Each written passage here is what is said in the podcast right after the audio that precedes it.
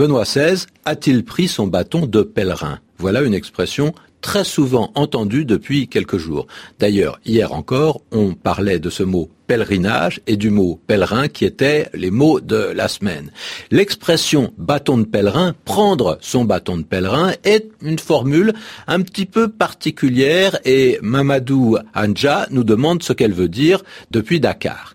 Eh bien, prendre son bâton de pèlerin, c'est un sens particulier qui n'a pas de rapport direct avec la religion. Il s'agit de défendre une idée. Et en général, une idée qu'il n'est pas facile de défendre, une idée qui est combattue par beaucoup de gens. Alors on voit que l'affaire n'est pas gagnée d'avance, bien au contraire. Et malgré ça, si on prend son bâton de pèlerin, c'est qu'on décide d'aller prêcher pour cette idée. Ah, prêcher, on retrouve une autre image religieuse. On essaye de convaincre, courageusement, difficilement. Et cette image du bâton de pèlerin, elle est là pour accentuer justement cette idée d'une tournée difficile, où l'on peut affronter les échecs. Pourquoi un bâton de pèlerin? Est-ce que c'est ce bâton euh, qui aide à se battre, qui aide à se défendre Pas vraiment, mais c'est le bâton qui aide à cheminer sur un sentier qui peut être semé d'embûches. Un bâton donc qui aide à tromper sa fatigue.